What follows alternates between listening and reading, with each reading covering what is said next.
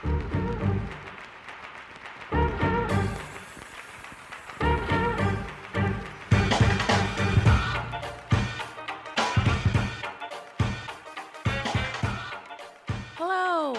Hi, Welcome back to Make a Modern. I'm Ashley. and I'm Kelsey. And if you're new here, we talk about old shit and what it would be like in modern times. That we do.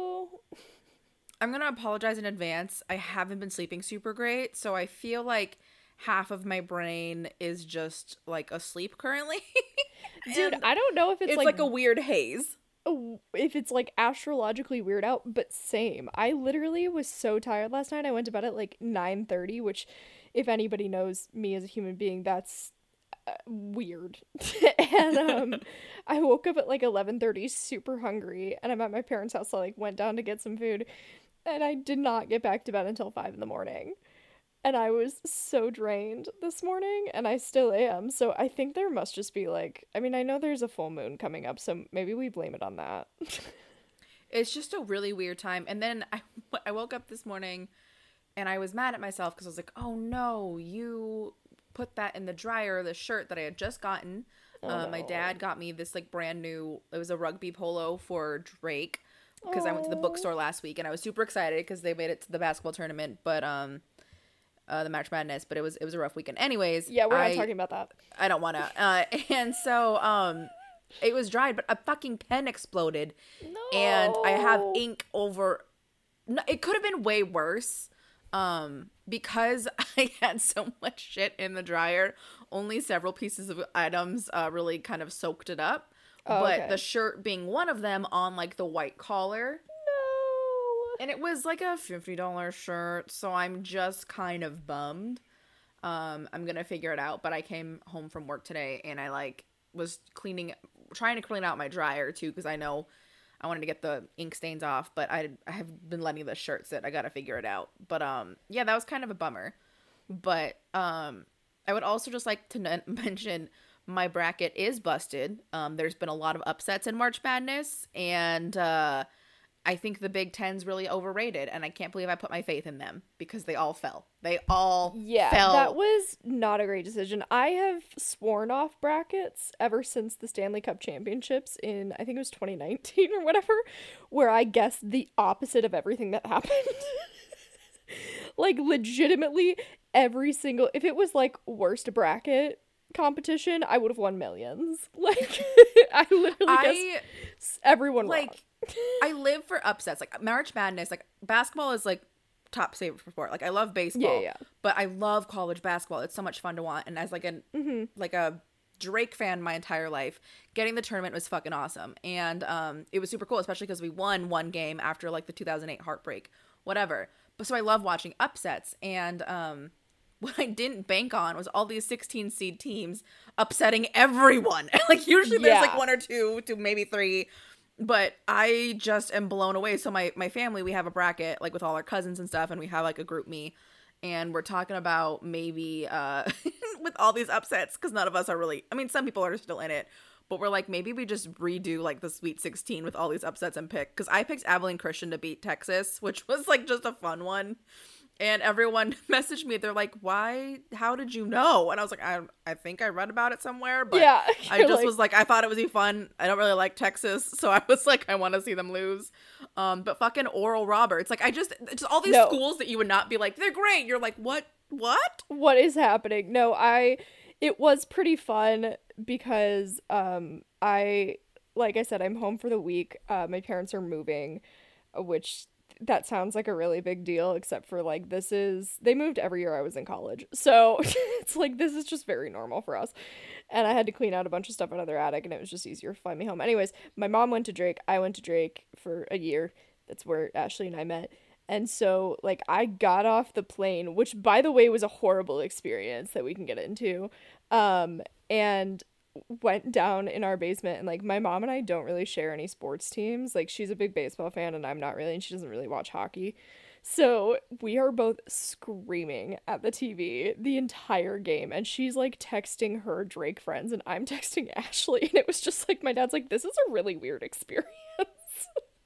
I'm not And- sure how I feel about this. my dad was so pumped because all these people came out of the woodworks on Friday to like text him and be like, "Oh my god, you guys made it!" And like, um, I think because they know how diehard he is, yeah. and it's so fun. And like, they just had it was a rough season. Obviously, Corona has made things difficult, and when they got it, they were out for a while, and so they had to cram all these games into a month and they were just tired two of their best starters like i could go on and on because i will defend them till the day i die um in the sense that they played so great and i was bummed about it but it was a weird season i think for every college team uh and i'm excited that they're all coming back next year because hopefully we'll go a little further in, in march madness but yeah. there was a time we used to be there quite a bit and then it, that time stopped And then it So- stopped. Yep. Mhm. Correct. But um, I'm glad that you made it off of your plane. You really freaked me the f out when you texted me that what happened, and I was like, "What?" I mean, I was also so like a quick disclaimer, I am like I've been flying since I was 6 months old. Like that was the first plane my parents ever took me on. I'm I don't love flying, but I don't I'm not scared of it. Um this is the only flight I've ever been on where I was like we're not making it. like I was so scared. And essentially what happened was is I had a layover in Denver um from LAX to Chicago and so we took off and it, like we weren't in the air for very long at all and like we started having turbulence which like I don't really think much about because it happens all the time. And we hit an air pocket I guess is like what the captain said. And I was like what? Uh because we fell 50 feet and I watched the entire thing from my window because I was window seat. And like people were screaming like we thought we were going down. It was single-handedly the most terrifying experience of my life. And it was so viscerally stressful because this was like maybe five minutes into the flight and i have two and a half hours left that i had not slept the night before because i usually don't. When i have to get on a plane at like five in the morning i just push through and then i'm like oh whatever i'll sleep on the plane. And i didn't sleep on the first plane so i was like planning to sleep on this one. And it was very unfortunate because the way that it was set up was um, when I got on the plane, I was sitting next to a very cute man uh, with the middle seat free. And then, like, this massive bodybuilder dude, like, got in and sat in the middle seat. And so I'm, like, squished up against the window because I try very hard not to be perceived and or touched in public places. and, um, so I literally was just like, I just had a trauma response of passing the fuck out. Like I put my head down on my tray table and was like, I don't even want to be here. like I don't want to think about this. I like put on meditation music and just passed out for 2 hours, which I think was helpful. And then I got off the plane and I like texted Ashley like our plane lost altitude. Like I've never been so scared in my fucking life.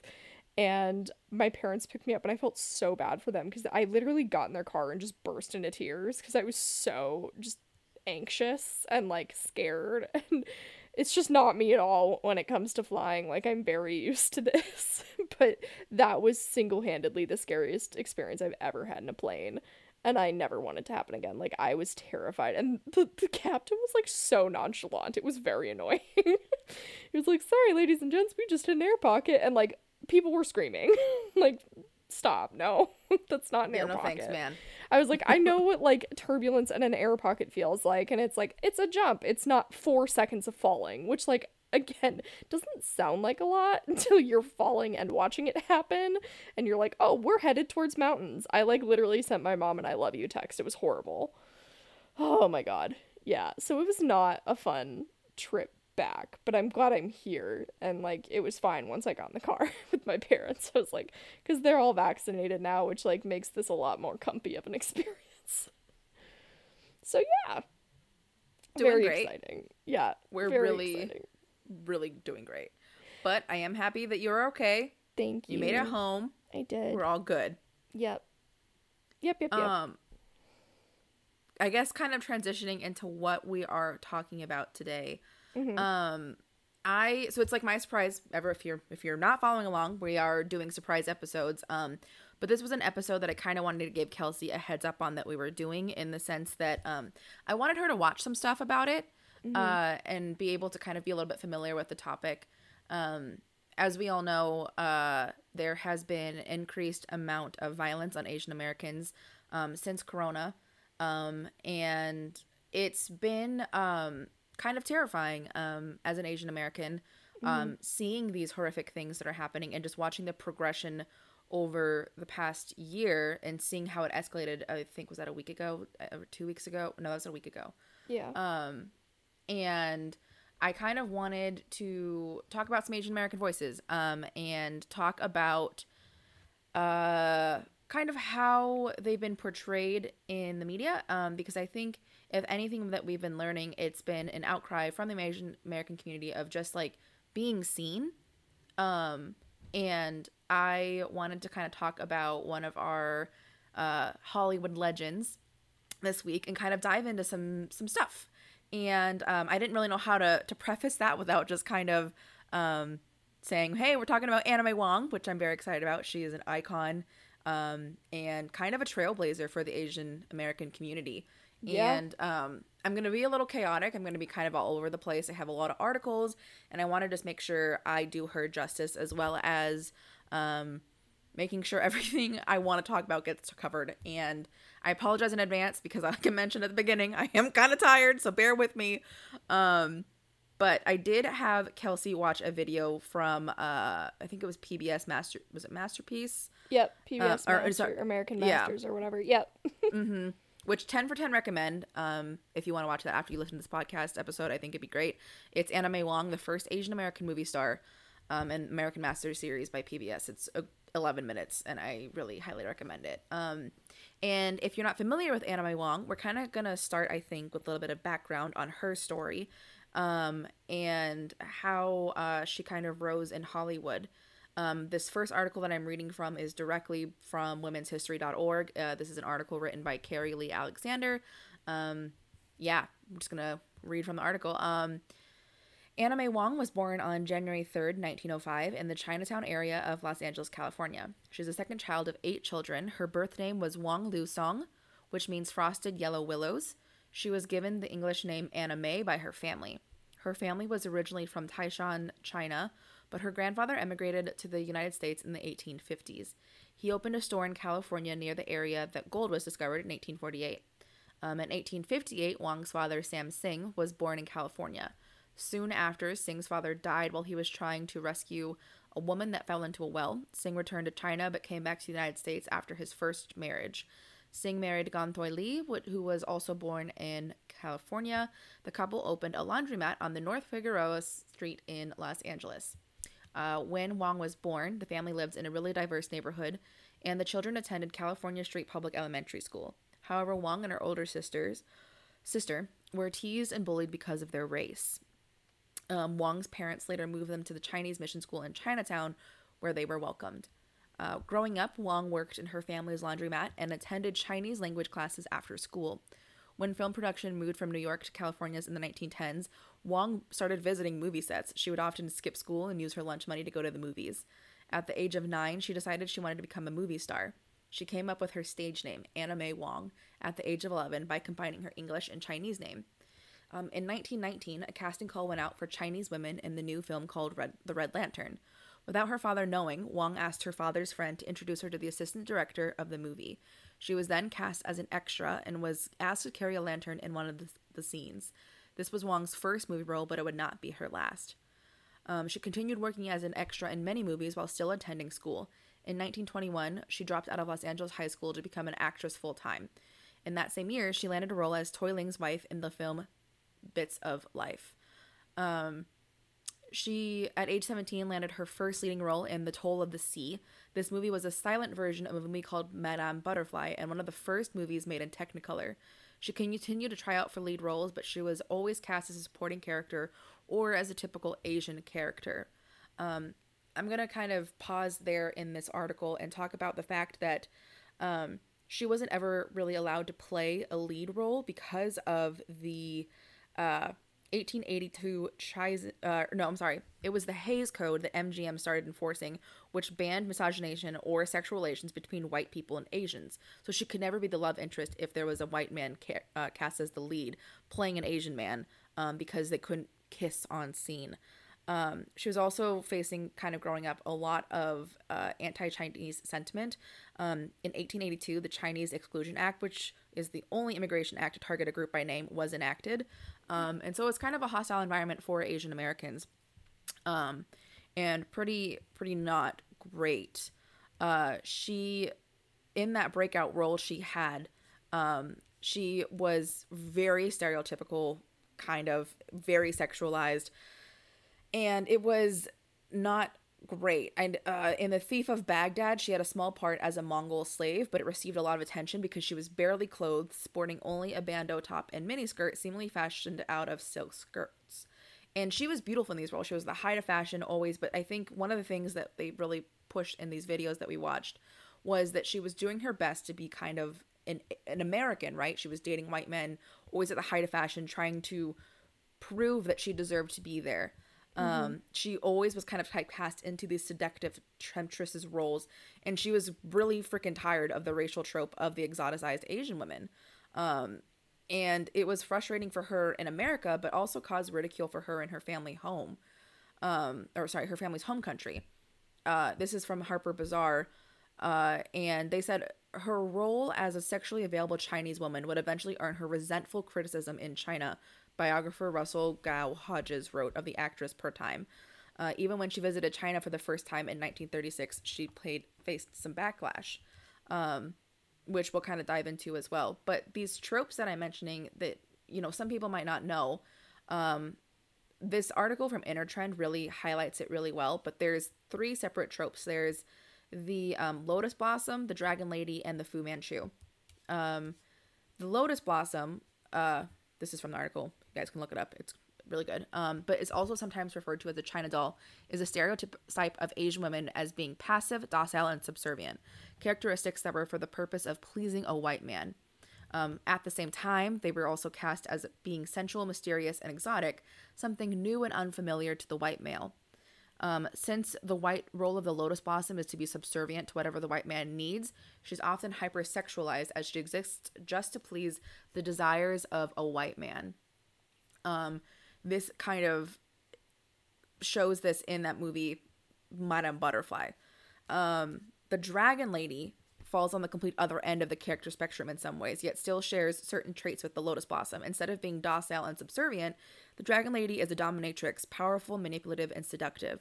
While in juxtaposition to the weak and helpless Lotus Blossom, the Dragon Lady is also hypersexualized, again to fulfill white sexual fantasies. The Dragon Lady is strong and in charge, exuding feminine charm and seductive energy, almost toying with the male characters to using her power. Representing two opposite ends of the spectrum, there is little representation of Asian females anywhere in between the Lotus Blossom and the Dragon Lady, especially in the early 1900s Hollywood movies, um, which is around the time, obviously, the Anna May Wong was. And kind of the the male role for Asians was the Fu Manchu. Um, it was coming from a 1913 series of novels by Sax Rohmer and the Mystery of Dr. Fu Manchu, which revolves, the, which revolves around the evil doings of the dastardly villain and evil scientist Dr. Fu Manchu. Um, he repeatedly tries to gain dominance for China and attempts to get it at any means necessary. Um, I think Fu Manchu definitely has a really strong type in is a very strong stereotype that's kind of lasted a very very long time. Um, if you look at the kind of role that a lot of asian men have had to play which is usually some form of evil scientist um, mm-hmm. it kind of gives you some food for thought. Um, i think this article is a really important one that i would really encourage a lot of people to read just because i know we're in a time of learning about asian voices. Um, the art the art the who Teresa Yuen wrote it and she really i think captures what asian american stereotypes in hollywood. Um, are and she I, I just really liked it. Uh but kind of going back to May Wong she um was really frustrated with the constant discrimination. Um and she went she moved to Europe uh where she starred in many plays and films including um Piccadilly The Flame of Love. She also starred in the operetta uh Schuhen Shui in fluent German. I think that was so interesting that she taught herself German and French on top of like the languages she already knew yeah. um, to make herself i mean she just was such a hard worker and she always was doing the best to um, make herself have some kind of edge above the other. And uh, she also pl- starred in the play a circle of chalk with the really young laurence olivier. Um, in 1930s paramount studios in the united states contacted wong and promised her leading roles upon her return. Uh, she did return to united states and starred in the broadway productions of on the spot um, and she was still being asked to play these stereotypical roles though. And when the director of the film dangerous to know asked her to use japanese mannerisms when playing a chinese character she refused. Um, she did later accept a stereotypical role in the daughter of the dragon because she was promised she would be able to appear in a josef von sternberg film. Um, and she later appeared in one of her most famous films which was shanghai express with her friend marlene dietrich. Um, after this movie in 1932 she spent the next year touring in china she decided that she was going to um, if hollywood wasn't going to show her voice she was going to take it upon herself. And she uh, started i think her own production company. And the film that she did was called my trip my china film. And it's her first and only trip to china. And there's this other video that i watched that i thought was super interesting that they mentioned that she always kind of had this feeling of otherness. In america they deemed her as chinese even though she was born in la and when she went to china the way she walked and carried herself, her mannerisms all screamed American. And so she felt mm. also not very welcome there. She loved her trip, but she was saying that she had this sense of otherness. Am I American or am I Chinese? Apparently, especially because there is the Asian hyphen American, is the way that a lot of us still describe ourselves. Um, and I just relate so much to her and what she's gone through. And I think one of the shittiest things that uh, she had to go through is uh, she denied the lead in the film The Good Earth. Um, she revealed in an interview with uh, this is back to the Harper's Bazaar article. Um, she revealed in an interview that MGM wanted her to do a screen test for the role of a concubine, even though she had her eyes on the lead of Olan. I'll be glad to take the test, but I won't play the part, she said, per the LA Times. If you let me play Olan, I'll be very glad. But you're asking me, with Chinese blood to do the only unsympathetic role in the picture featuring an all American cast portraying Chinese characters. Afterwards, the studio still wanted Wong for the concubine role and cast German actress Luise Rainer as Olan, changing her appearance to make her look Chinese for the film. Wong refused the part she was offered, and Rainer won the Best Actress Oscar for her performance. And that kind of leads to touch on you know, yellowface, um, which is something that people might not have heard as much as blackface. Um, yellowface was a really popular trend in movies that were often um, men and women with prosthetics, their eyes taped up, very overly exaggerated customs of Asian customs and costumes. Um, and it was a, com- a, completely different movement of just white people playing Asians and um, portraying the Asian culture to uh, America in a very different way. Um, not a great look by any means and still offensive as blackface is, but I think it's important for people to see these things that Hollywood did to show some of the growth that we have done since then. Um, but I think kind of, you know, leading to today, there is still so much there's not enough Asian representation in Hollywood currently. Um, I think that is something that a lot of people would agree on. The only two Asian American women to have stars on the Hollywood Star of Fame, Walk of Fame, sorry, are Lucy Liu and Anna May Wong. And I can't remember who it was that said it, but it was that Hollywood is too tired to find the next Lucy Liu. I mean, we've had all these great films, Crazy Rich Asians, Parasite, um, Awkwafina had a huge couple past years, but um, her film The Farewell was nominated for I think it was an Oscar or whatever award, but under the foreign film section, even though mm-hmm. it was here, but because their reasoning was that they spoke Mandarin. Well, there's been plenty of other movies that have been nominated for that that spoke German or some kind of other language, but were still a regular film, not a foreign film. Um, and there's so much way that we have to come, and you know this over sexualized way that Hollywood views um, Asians. I mean, you know, you look at some of the roles, I mean, in Kill Bill or all these things, and it's still there. Um, and it's you know, it's it's kind of disheartening. And I think um, there was such an anti-Asian American sentiment that I think people kind of gloss over in our country's history. I mean, the fact that they had the 1882 Exclusion Act, which is the only immigration act to target a specific race by name or culture, mm-hmm. is pretty horrifying. Um, and you see this too throughout cinematic history. This is a quote from one of the videos I, I watched, I don't remember, but it was throughout cinematic history. White women have continually been cast as Asian slash Oriental women, whereas the racial logic of white supremacy dictates that women of Asian descent, like Wong, could not portray white women. I mean, you look at who was it? Emma Stone. Yep, I was she, just gonna say. Or shit, was it the other one, Scarlett Johansson? I don't know. There's just there's so many things that are are very recent where people are portraying Asian American women that are not Asian. like, mm-hmm. And yet, you know, back in the day, William Holden was talking to um, I can't remember what Asian actress at the time, but he was saying, you know, parts are important, but it's the parts that are written specifically for you that are going to help you get further in your career. And Asian women did not have parts specifically written for them that represented them. Um, and Anna May Wong was someone who was such a trailblazer and she i mean she was the first asian american actor to lead her own tv show she retired mm-hmm. in 1947 but she did return to the screen years later in 1951 she um, did the gallery of madame lu song where she started as a gallery owner and detective and she was hoping to appear in the film the flower drum but she did die that year um, at the age of 55 from a heart attack um, mm. and you look at her and she just had this beauty and this grace and she just had such a voice. I think the part that's so amazing to me is that she did not she stepped away from Hollywood when they refused to show how she should have been portrayed on screen and moved to Europe to do her own thing and get roles that she could actually be a leading lady. Um, and for someone, you know, I'm, I'm half Vietnamese and uh, the sense of otherness that they describe that she felt in not fitting in either world is something that I've always kind of struggled with. Um, you know, I've just uh, seen a lot of things. Um, I have experienced some racism in my life and racism, and I understand others have experienced more racism. But I think um, with everything that's been going on in this country, more now than ever, I think we need to lift up Asian American voices. Um, Daniel Dae Kim uh, just spoke before um, uh, congr- congressional hearing, and uh, he had some lines in there. I sent the video to Kelsey because I was like, he's like nailing it. Um, yeah, highly recommend you look it up after this episode. It was so so good, and he talks about.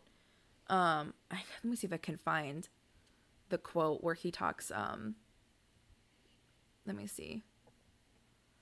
Um, he. I mean, I, I don't know if I can find it, but basically, he talks about the feeling of invisibleness that Asian Americans feel because don't get it twisted the racism that they have been facing that has only been ri- rising because of corona um, they've always experienced racism. And there's always been horrible things where we feel like we're not a voice. I mean you as a race are just not really considered a minority or it's it's just it's that sense of otherness i think that asians particularly struggle with. And um, you know just kind of getting up to a modern part Daniel Dae Kim discussed um, that right now in front of our Congress and the House Judiciary Committee, there are two bills. One is the No Hate Act, and the other is a hate crimes bill that covers a number of items that would help the accurate reporting of these kinds of hate crimes. And it's important that we do everything we can encourage people to give the accurate representation of the depth and breadth of the problem. Um, it's not like I'm trying to say that, you know, Asian Americans have a, a harder experience than any other minority experience in America. That's definitely not what I'm saying. But each minority has their own individual, you know, struggle, I think, um, in this country. And, you know, l- watching and learning about Anna May Wong, I just was like, it's amazing to me that she started her career in the early 1900s and yet – so many Asian Americans in Hollywood are still facing the same kind of issues that she did. Um, mm-hmm. Um, and that, you know, if a role was written for a white woman, an Asian or, you know, any other minority won't be considered. It's only white. And I mean, you even look at like superheroes. Um, Iron Fist, if you are familiar, is this like badass white guy who embraced a lot of Asian culture and was given these powers from these monks or whatever. I don't remember the con- the background super well, but he is a white man that thrived off of Asian culture. And like he's a super big he's a, he's a comic book hero, right? Mm-hmm. But I'm like why couldn't that have been an Asian person? Like why couldn't we have made that a- an Asian person? And you know, I remember um the height I was so excited my brother and I loved when Black Panther came out. It was such an exciting time. Um but we were like do you think we're gonna ever get like an Asian superhero movie? Like, do you think that would that because that would be really cool? You know, like we are so excited for this milestone um, for the Black community, but we are kind of like, but you know, I would love to see some other minorities featured too, you know, but um yeah, I feel like I've been rambling and you can hop in at any time, but I guess what are some of your takeaways from kind of like what I've been I've been putting out there? No, I mean, I think first of all, you've done such a good job in just sort of presenting um kind of not only the icon that is Anna May Wong, but also just sort of touching on how Asians in Hollywood are portrayed. Um, and something that like really got brought back to me when I was watching the documentary you sent me is when I was in school for f- screenwriting. Um, I remember somebody asked a question of what should we do if we have a character of a different race in our script because it is not necessarily um, common for when you're describing a character to describe their race. And um, as someone who, like, very selfishly has always seen herself on television, um, I've really tried to uh, make the casts that I write about more like my friends, um, who I'm very lucky to have friends of all different walks of life, Ashley included. And the answer that our professor gave was like kind of fucked up. it was like, um, you know, make sure that they are wearing certain traditional dress or make sure that they have a traditional name or you know make sure you have something that is pointed so far to their culture that if it ever gets in front of executives, the executives can't say, "Oh, well, why don't we cast a white person?" Um, which really bugs me because in my mind, I think that every single script should a we should hold you know screenwriters and filmmakers and everyone to a standard of diversity and it's why I think like um another thing that I'd love to point out is the Oscars diversity standards, which are coming in in the next couple of years, which I hope will help, but they've already caused so much backlash. It's absurd. But I think for me, I'm like, I want to see, you know, scripts that reflect all different types of cultures and all different types of people. And it shouldn't be me as the screenwriter having to specifically point out culture to make that happen um, I've literally just started putting the race of the character in the description. I don't really care because in my mind, I would want certain characters to be played by black actors and actresses. I would want certain characters to be played by Asian, you know, actors and actresses. And I think that as writers, we have a responsibility to do that. And it kind of goes back to what you were talking about with the farewell being considered a foreign language film, as well as Minari. That was a big one this year, um, where people kept saying, "Oh, you know, it's the foreign language film," and yeah, it got nominated for Best Picture, but it's like it was American to begin with. like, it's literally a story about an American family. Like, I, it's absurd, and so I think the difference becomes our eh, kind of ability as a society to sometimes overlook or kind of not acknowledge the Asian American community as being anything other than white because your skin color is closer to ours. And that to me is so tough to see um, because I know we've had discussions, especially like when it comes to political polling demographics, of how Asian Americans aren't counted sometimes in polling demographics. And that to me is kind of unacceptable. I mean, we live in a world where obviously our country is not the most stable when it comes to realizing what racism is, what racism is and what racism isn't. Um, but there are steps that we can take in our own everyday lives and our own everyday kind of professions that are small but will make a difference in the long run you know, it, it's just a hard topic, and maybe I'm rambling too much, but I think I can come at it from a Hollywood standpoint of as writers, people need to be better, as filmmakers, people need to be better, and certainly the Hollywood Foreign Press Association and the Academy really need to get their shit together because um, this is no longer a business that the world wants to be run by old people. Um, you know, we need to be able to see sort of every side and every facet of things. I don't know. Maybe I'm rambling. What are you? No, I think it's true. I think you know, Hollywood definitely has recently kind of been making good moves, right? Crazy Rich Asians, um, lifting up Asian American actors, but I think you know Charles Melton had this piece that he wrote where he said he was afraid of of um I don't know if it was retribution and I'm I'm struggling to remember, but basically he was like afraid to like own his Asianness. Um and I that was something that I related to a lot when I was younger. I um really wanted to just be like American, right? Like I just was like, well, you know, like I I never really cared about my culture and celebrating my culture until I got older and I was like, man, you know, I am proud of where I came from. I learned more of my mother's family's story and how they came here and you know just what they what they went through to make sure that like the next generation of their family would be well taken care of and I have so much more of an appreciation for my grandparents as I've gotten older because I've learned about the sacrifices they made to come to this country. Um and I think one of my biggest frustrations that I've had is that Asian Americans have never really been celebrated in in Hollywood until recently um or you know any of the violence that they've experienced the media doesn't talk about um and I'm not saying you know like we deserve to have more coverage than other minorities. What I'm saying is is that we just need to start covering all things that happen in the country for regardless of race you know? I think um there has always been a perception of asian people and um a lot of people think that there isn't any violence or racism towards them and that's clearly not true. I mean all these actors that are stepping forward with stories and Jeremy Lin, I remember when he first came on the scene, everyone I mean, I was so excited to see an Asian basketball player in the NBA. I was like, heck yeah.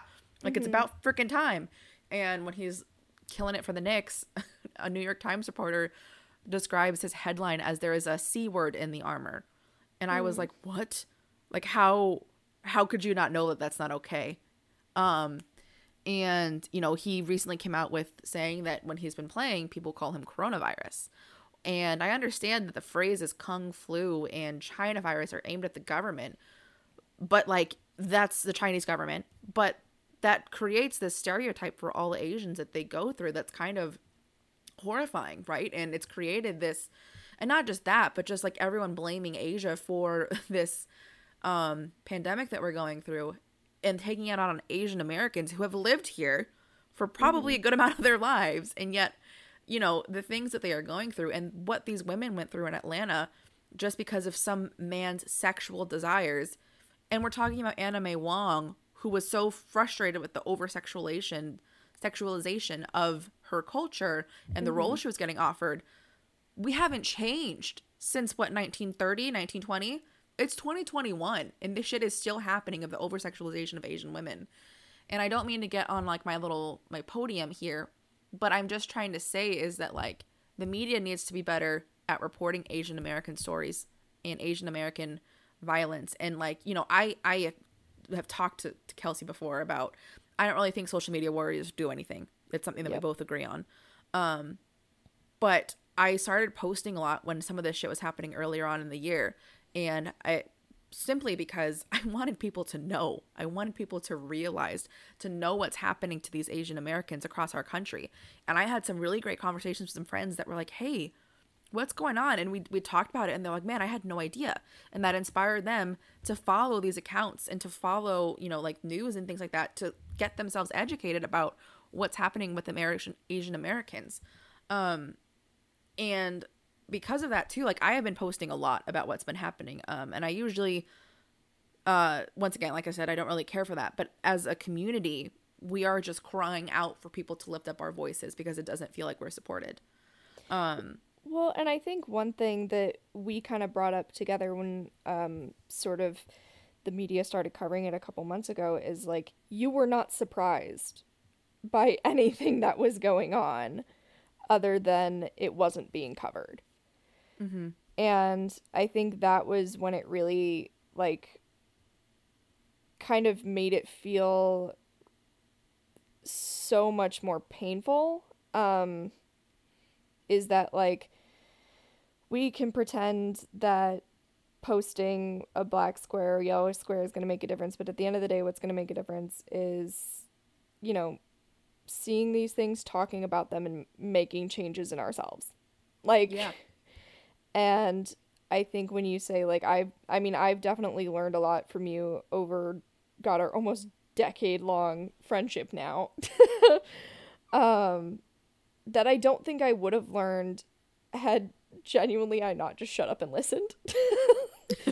Like i think there is something to be said for sometimes we just have to shut up and listen to the ones who are in pain and listen to what they're saying and also you know i'm very much a um fan of like you know do your own research. Like i should not be coming to you asking questions about your community that i can google you know? But at the same time being cognizant of what's going on and being smart enough to know like hey just because hollywood makes films and all that does not mean that they don't make an impression does not mean that you know little girls aren't watching these films not seeing people who look like them. And maybe this is just because it moved me when and you don't have to talk about it but when you talked about seeing kelly marie tran on the red carpet and how like important that was for you. Like it almost made me cry just because it's like i want that to be everyone's experience you know Absolutely. I actually sent that picture to my mom um, because she she never watched. I mean, I don't think she was a big Star Wars fan. Um, and I was like, hey, like there's this actress. She's Vietnamese. Um, and she kind of had to go under the. Ra- I'm sorry. I, you know, I was explaining Kelly Marie Tran's story and how to, she kind of had to go under the radar for a couple of years because of the relentless bullying she faced and racist comments she faced. And anyways, I was telling her I was like, you need to look at her um, red carpet though because it just was such a cool moment and I sent her the áo dài picture and she was just like, "Oh my gosh, like that's beautiful. It's stunning." And we were just kind of gushing over how it was so exciting to see a Vietnamese woman um, be lifted up and celebrating and also celebrating her heritage on the red carpet. Um, you know, kind of going back to Anna May Wong and how the costumes of her the movies that were presented of her culture were so like dramatic and kind of like a gaudy way. This moment of Kelly Marie Tran was dramatic in a beautiful and uh, like it it was just such an amazing moment to see it because I I haven't I was I not one nearly as beautiful as that one. Um and I was like man I grew up you know wearing those. Um my mom would get me some when I was younger and um I have one as an adult and it was just so amazing to see you know and this is also kind of cheesy but not just off of Kelly Marie Tran but um I was so excited when that show Fresh Off the Boat was a TV show um because we have all different types of you know the the American family on TV and uh Fresh Off the Boat while they're um not you know of of half culture like I am there were so many moments that these kids and I was like oh my god that was me. And um it was just these things that I was like man like I relate to like the way that these kids grew up. And um I think especially the first season when they're all so young and you know Eddie just wanting to fit in with his kid like his friends and being like mom I just want some lunchables you know or just things that he goes through. And I I just remember it um so so vividly. And um yeah, I just these stories that when they are highlighted mean so much to so many people uh, that I I hope that we kind of keep moving forward and and I am so happy that Kelly Marie Tran is back like kind of on the Hollywood scene, um, and uh, yeah, I am really excited about the future for Hollywood and Asian American representation. Um, I'm thinking, I, I remember when we did our Crazy Rich Asians episode, I was so hyped for what's to come, and I, I hope that there's more to come. Um, you know, with actresses like Awkwafina, Kelly Marie Tran, Constance Wu, Gemma Chan. There's so many other ones that haven't been discovered yet that I am excited to see. Um, and I also kind of want to say, you know, Kelsey and I are always like, you know, when it comes to supporting groups, put your money where your mouth is. And I wanted to just kind of highlight a couple organizations that you could donate to. Um, I took this is an article on fansided or, or I'm sorry, cultures.com. Um, and if you want, you can click on the links. But there's the Center for Asian Pacific American Women. Um, this group is creating a safe space to nurture trust within their communities of uh, Asian American women. There's uh, Apex for Youth, which its goal is to deliver possibilities to underserved Asian and immigrant youth from low income families in New York City. Um, there's Asian American Advancing Justice. There's the Asian American Advocacy Funds. There's so many things, so many organizations out there that are trying to help lift up Asian American voices and people in this country that would really appreciate any kind of financial donation. Um, so I would really encourage you to do your research and find an organization that speaks to you um, that can help the AAPI community. Um, yeah, I've sorry, I just kind of really went off there. Um, that's all I really have. Is there anything else you kind of wanted to add in there? No, I'm glad you did uh, go off because I know this is a conversation we've had privately quite a few times, and so it's it's good to sort of get it out in the open. And um, yeah, I mean, I don't have anything to add other than I think this was a really good episode. I'm really glad you introduced me uh, to Anna May Wong because she seems kind of like a badass, and I definitely am gonna watch her stuff. And you know how much I hate old movies, but I feel like I wouldn't hate hers. so I think if you watch it from like where she started and then kind of like right where some of the, her later roles, it'd be a really interesting kind of conversation piece as a screenwriter. absolutely. I think to kind of assess and um I man, I kind of sometimes wish I was in college and I could just pitch like you should do an Asian American voices class in Hollywood because I feel like that would be fascinating to be in. Um but yeah, we're gonna resume surprise episodes. This is a surprise episode, but I kind of told Kelsey what it was beforehand because I wanted her to know a little bit. I'm actually very glad you did. Um, I had a feeling it would probably be something along these lines, but um, it was actually really helpful for me to kind of see, especially the subject that we were going to be talking about uh, beforehand.